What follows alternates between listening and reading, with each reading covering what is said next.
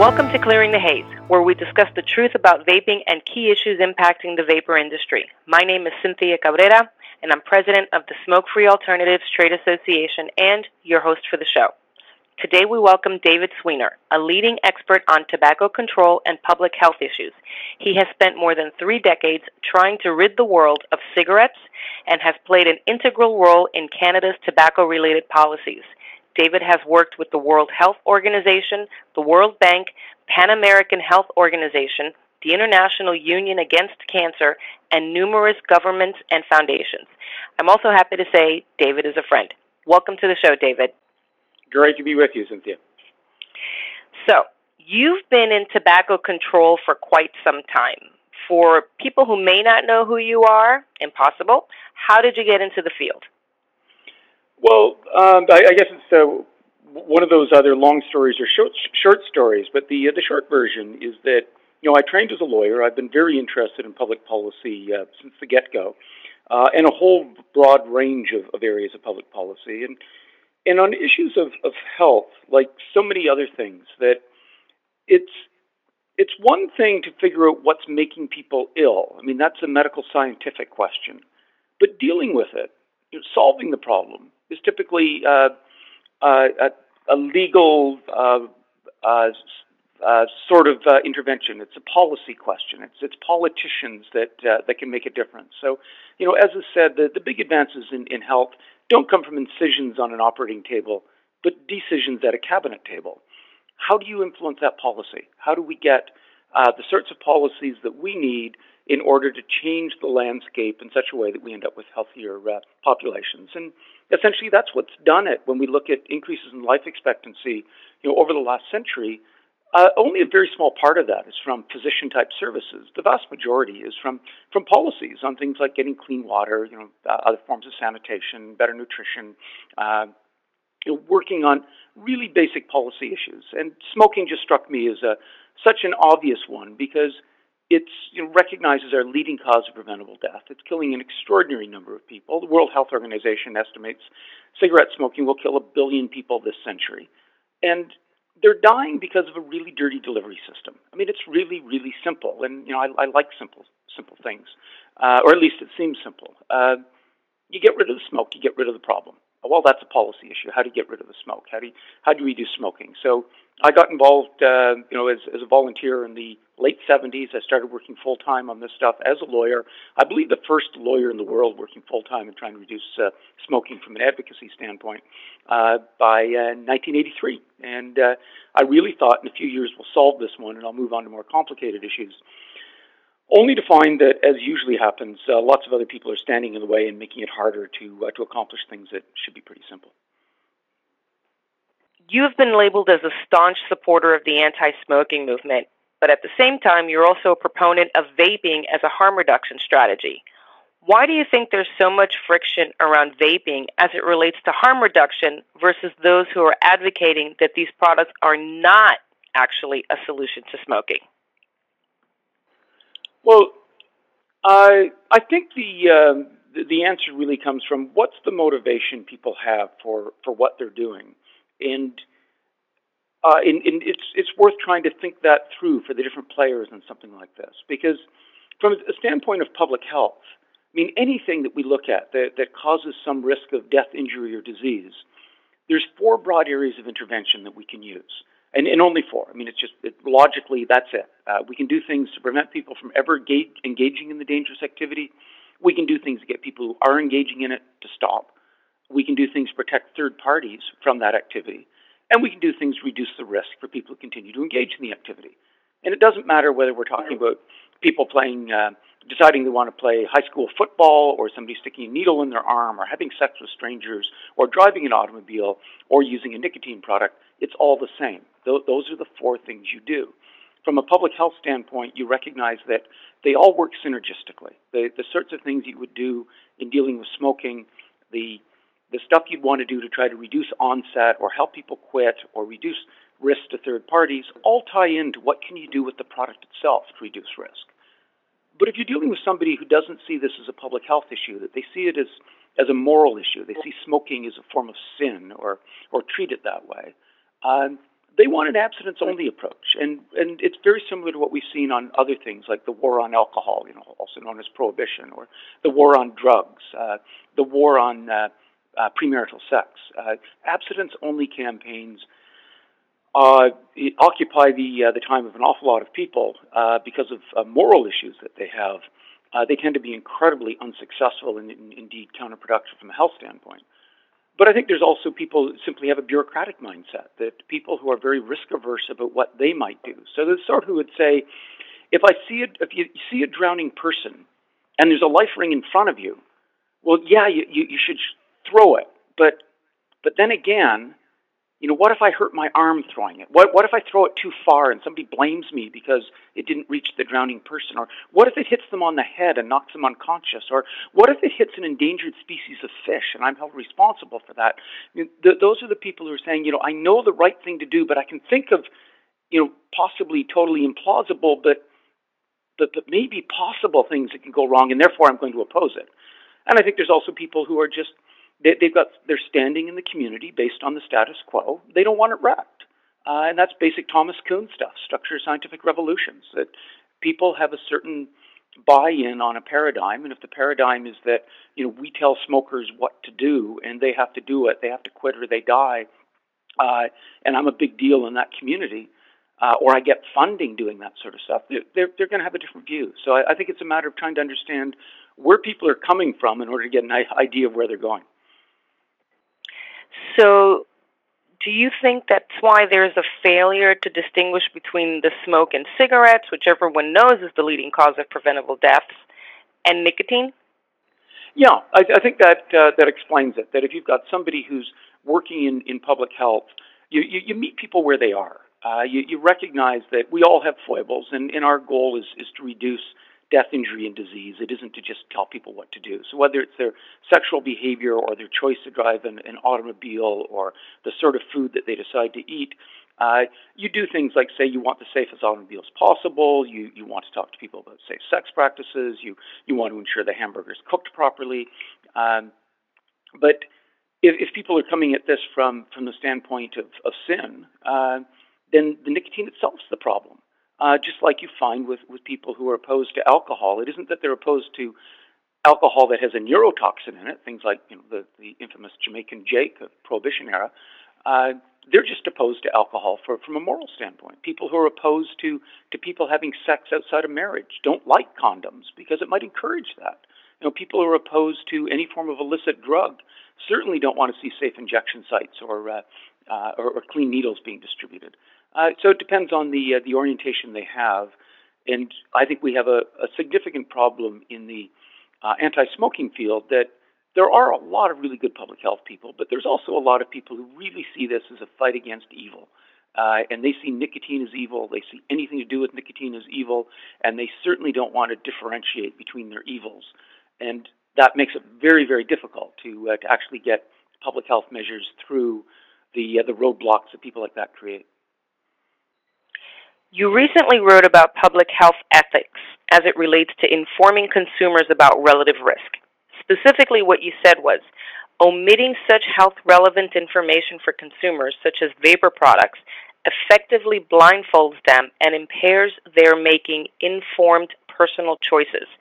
What are the public health effects of omitting comparative information? Is this a case of health organizations purposely withholding data or what you were just talking about, you know, an abstinence only position?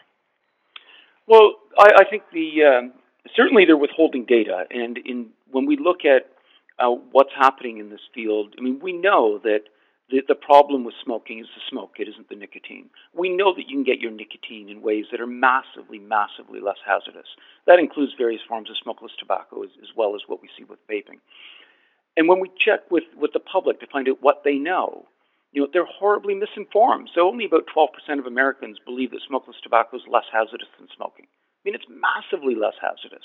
Well, you know, why are they so misinformed? Why, why are ever more people believing that vaping isn't safer than smoking, let alone understanding that it's massively less hazardous than smoking? Well, if you look for information on this, you, you get lots of misinformation. Uh, and that's what we're talking about in terms of a blindfold. People do not have the information they need to make an informed decision. And this is pretty basic in terms of you know just human rights, consumer rights. It's been talked about for a very long time in uh, uh, in, in, in many areas. Robert Cirino wrote a wonderful book about it back around 1970 called "Don't Blame the People," and the argument is people can only make as good a decision as the information available to them allows, and it is simply unfair to give people inadequate information to make an informed decision and then hold them responsible for having made a bad decision. And that's what we have now, where we're, we're not giving people the information necessary to be able to move from cigarettes to something else that will terrifically reduce their risk. And then we blame them when they get sick from smoking. Well, that's simply unfair. But we also know from the history of public health that many of our biggest breakthroughs, the, the things that have really increased life expectancy, come from two really, really simple concepts. You know, one, give people sufficient information to be able to make an informed decision, and two, give them the ability to act on that information.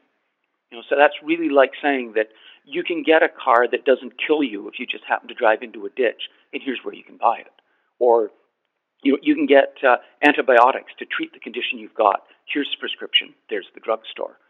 You can get water that doesn't have crap in it, so you're not going to get dysentery, uh, et cetera, and it's it's available from your tap. Uh, and in this case, to say you can get what you want from your cigarettes from alternative products, you are going to tremendously reduce your risk. Here's the sorts of products. Go to a vape shop. You know, check them out. Uh, uh, try a smokeless tobacco product if you prefer.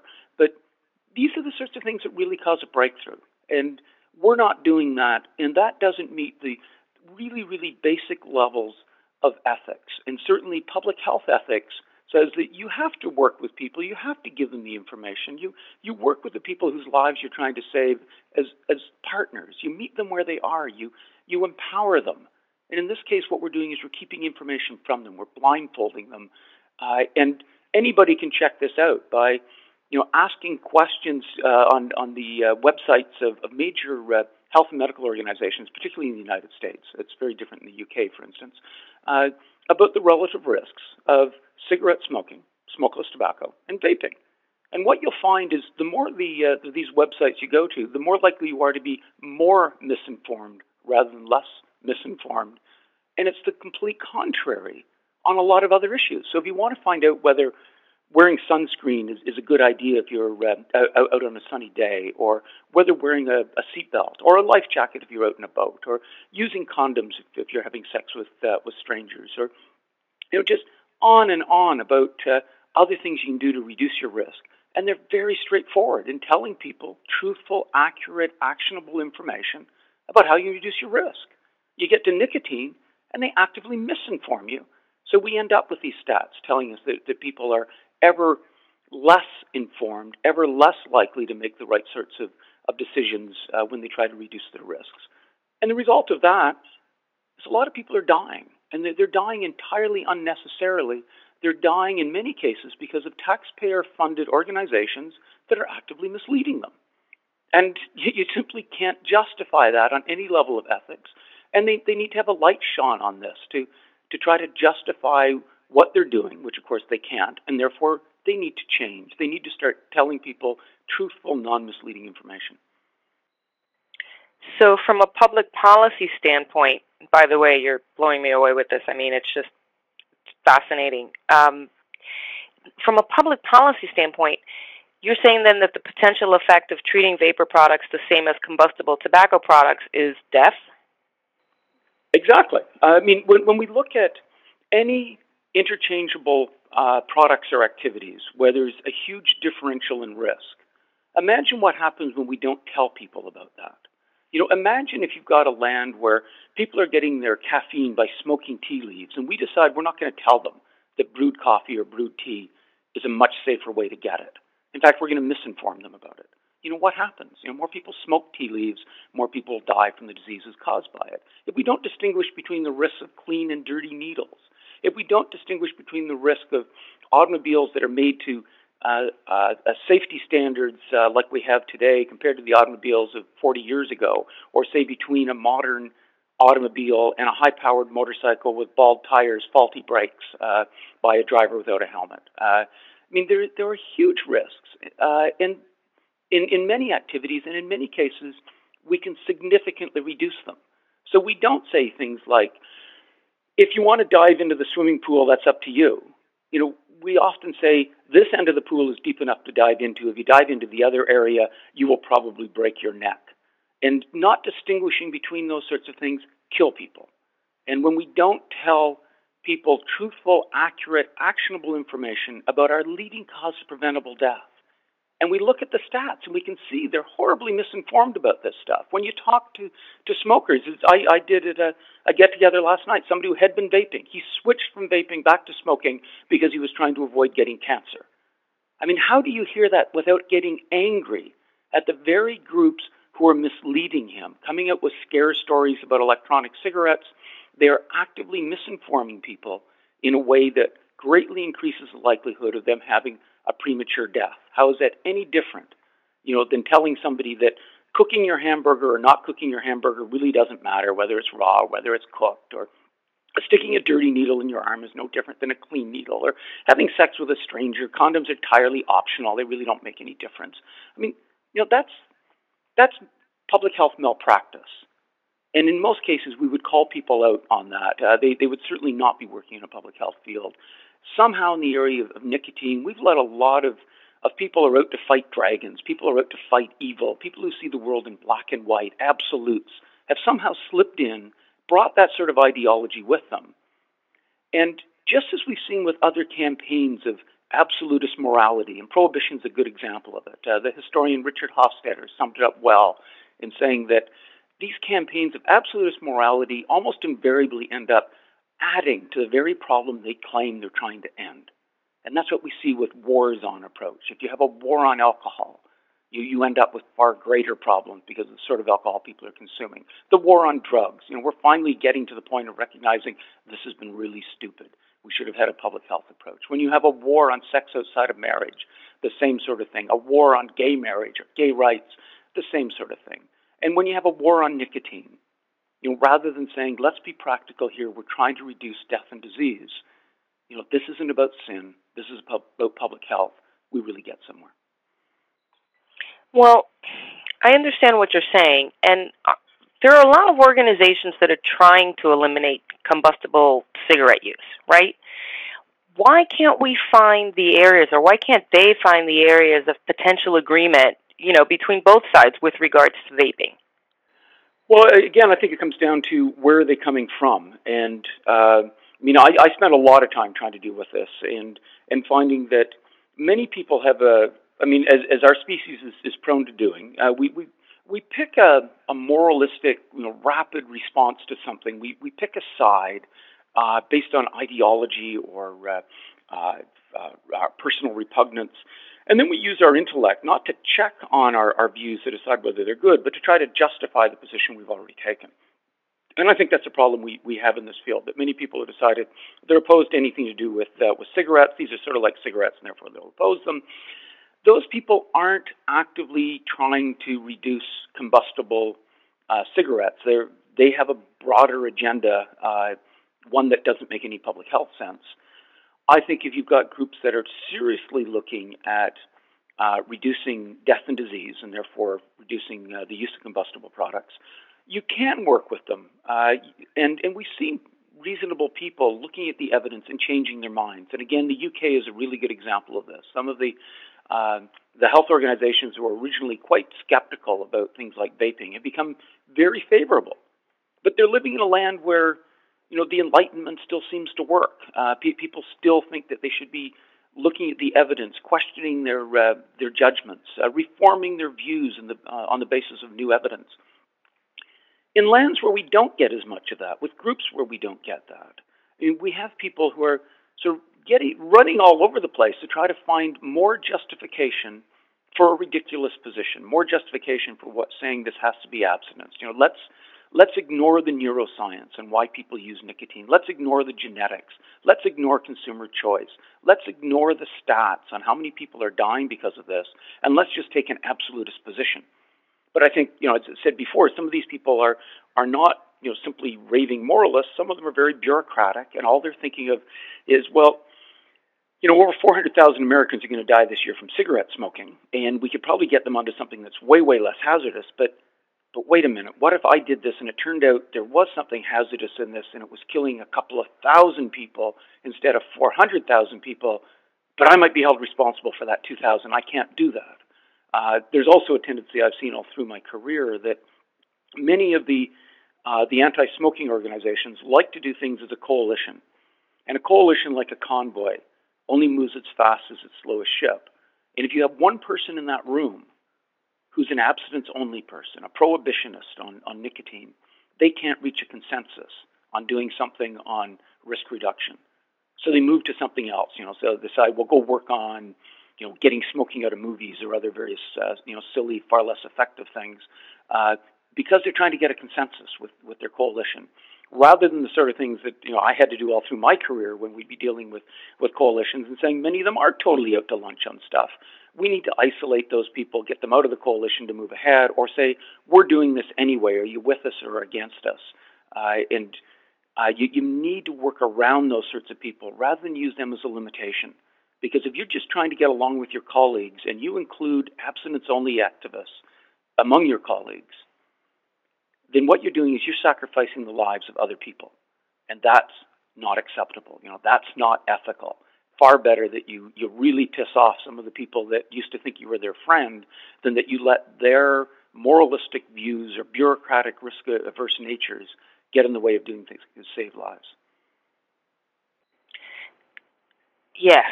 So it's it's incredible the situation that we've got going on with uh, with vaping and uh, risk reduction. And on a related note, right? And I know that a lot of the information that your friend, for example, or the person you saw the other night that switched back to cigarettes because he doesn't want to get cancer from vaping, he says. I mean, it's just it's absolutely horrifying and shocking. And, you know, time and again, we see abstracts for studies on vaping that doesn't match data in the study. And then we see press releases that further distort the facts. And these are the things that people are using to make decisions on, right? So we recently at SFATA developed a media checklist. It's available at sfata.org. And it supplies questions and comments that journalists should consider when they prepare their stories on vapor research. What do you think the media should be looking for when they're reporting on studies?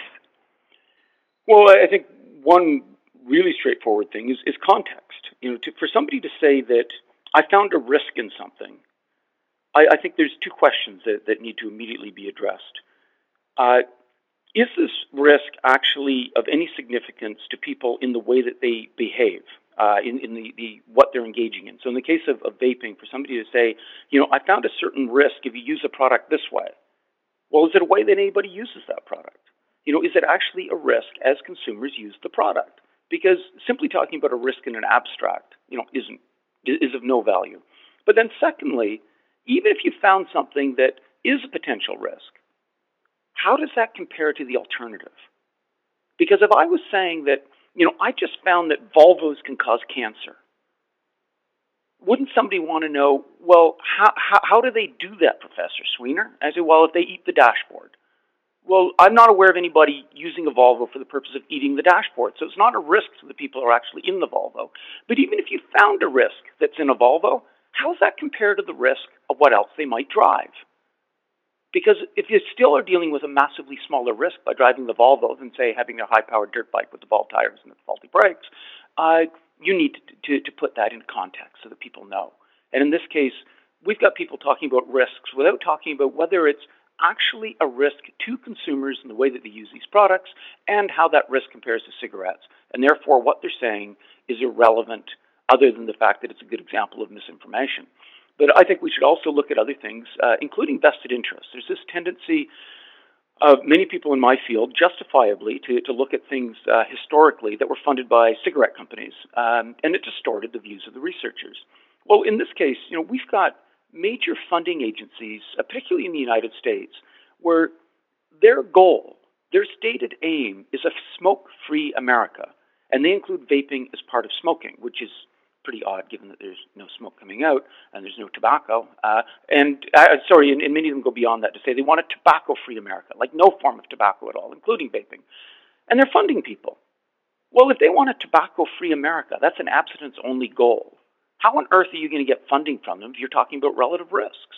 I mean, that's important to know. So if the National, Cancer, uh, National uh, Institutes of Health, National Cancer Institute, the Centers for Disease Control, et cetera, are having this tobacco-free America view, well, of course the research is going to come out uh, with, with, with biases in it because people are going to be doing the sorts of stuff and be funded. But we'd also have to say, are they getting funded or do they have an interest in pharmaceutical products and might see these things as, uh, as, as, a competitor? Are they, do they have a, a, vested interest in the cigarette status quo? Are they, they people who are tied into uh, the cigarette business in one way or the other? Um, are they people who are simply anti-cigarette but blindingly stupid in that many of these uh, the attacks on vaping are coming from people saying I don't like cigarette companies. And these are people who have no idea the vaping industry is way beyond anything that cigarette companies are making. The vast majority of the products are not coming from cigarette companies. Vaping is a tremendous threat to cigarette companies. Can you finally try to understand this field to say when you're attacking vaping, you're protecting the cigarette business. You're not you're not doing anything to attack it. So you know, there's all sorts of things that are going on that are influencing people, but I would want the, the media to be questioning of these people the same ways they would question anybody in, in the old days speaking on behalf of the Tobacco Institute, you know, the tobacco industry lobbying organization. They've got vested interests. Let's understand what they are. Uh, in many cases, you know, I, I think I've got many colleagues who are simply deferring to their tribe. You know, they, they feel that you can't work in this field and say things that might get other people in the field mad at you. So if everybody else is saying vaping is a terrible thing, you better say vaping is a terrible thing too. And I think lastly, I would say to the uh, the media that you know the Enlightenment was a really great idea, and uh, we, we we should get back to that sort of thinking. Uh, you should question. Uh, you should look for evidence. If somebody's making a statement, there should be some some decent evidence backing up that statement. If they don't have that, call them out on it. Because if they're simply engaging in pre-enlightenment type thinking, you know, based on a belief, and we see a tremendous amount of this in the anti-vaping uh, uh, research, then it's not really research. It's not really science. It's just, you know, somebody may as well be telling you that, uh, uh, you know, what what their um, uh, their religious views are. That you know that's different than uh, than what we should be seeing coming from science. We don't need this pre-enlightenment sort of stuff. That gets us into trouble. We need to think these things through. We need we need to be rigorous on the science. I, you know, it's so exciting to hear somebody, you know, talking about rational thought and logical thinking and, and critical thinking. I mean, it's just absolutely fascinated, fascinating. I, I saw something this morning, and uh, it was a doctor who made a comment, and essentially the comment was, "You just, it's impossible to believe that anyone has moved over from smoking combusted cigarettes to vapor because there are big tobacco companies that own vapor products. That was the correlation. And I thought, oh my God, logic has just gone out the window entirely. So I'm really thrilled to hear you always. Uh, so, listen, one final question. What are you working on now? And how can we follow what you're doing? Uh, well, Cynthia, I actually work on all sorts of things. So, um, on um, uh, all of which I, I do pro bono these days because I'm just really interested in a whole lot of issues of, of health policy. Uh, so there's uh, many things I, I'm doing on, on issues of tobacco and nicotine, trying to uh, to get good policy, trying to uh, uh, to point out that, you know, for instance, the United Kingdom is, is doing some quite sensible things on this uh, on the basis of, of strong science. And the science doesn't change when you cross the Atlantic Ocean. So if you've got people in North America who are doing stuff that doesn't seem consistent with what people are doing on, on the basis of good science, we need to question it. I want to facilitate that. When we're talking about nicotine itself, I want to get out better information about the the effects of nicotine. The fact nicotine does a lot of good things for a lot of people. Nicotine is going to be with us for a long time. I'm not particularly concerned about nicotine, just like I'm not particularly concerned about caffeine unless it's coming from a dirty delivery system. So, how do we get more understanding of this to get people to actually pay attention to the neuroscience involved in terms of why people would use nicotine, the genetics behind that, uh, the idea that many people just enjoy what they're getting, and uh, you know comparisons with, with what we see with other activities is, is really valuable but I, I, continue to be interested in uh, in many other things. So uh, I'm I'm involved in um, promoting or at least funding people who are involved in, in things to promote uh, physical activity, better urban planning, uh, dealing with crazy incarceration policies in places like the United States, uh, illicit drug harm reduction, a uh, whole range of things. And you know, I, I often realize that my my list of pet topics would require more time than my life expectancy is ever likely to give. Uh, so I try to facilitate other people doing this this, this sort of work uh, on areas of tobacco and nicotine as, as well as other things. And I mean, we really can make a difference. You know, the stuff I've seen in my my own career in reducing smoking is phenomenal. We could do way better than that if we'd simply get rational about what we're doing, use you know, good ethical principles, and, and work with consumers rather than against them. And we could do the same thing on a whole range of other topics. So I think it's huge. You know, when we look at the gains in life expectancy in the last hundred years, globally, you know, we, we, we've increased life expectancy about, by about 35 years um, per person uh, uh, worldwide, we've got over 7 billion people on the planet. So, you know, so, so what do we got? 200 uh, billion years of additional life expectancy? Know, to, I mean, it's, it's enormous. And where would we get the next 10 billion years of collective life expectancy? You know, we can do that through public health measures. You know, where, where can we add extra years to people's life? It's through public policy measures. And we can do it on a whole range of things. We need to get people fired up about this, and we need to get consumers involved because when people are being misled, when people are dying, getting sick entirely unnecessarily, there ought to be rage. And we've got to get people to rage about this because that's the way you start to get to solutions to some of these problems. So I think one of the things I'll be doing is encouraging more rage. I love it. I think it's great. And I'm glad that you're on the side of good. Uh, David, thank you so much. It was a pleasure having you on the show. It's always a pleasure talking to you. Uh, I want to thank everyone for joining us today. You can visit sfata.org to download this podcast as well as any past shows. You can also get our top 10 vapor facts, demystifying misconceptions about the vapor industry, and please remember to follow us on Facebook and Twitter. Until our next show, this is Cynthia Cabrera. Thank you for listening.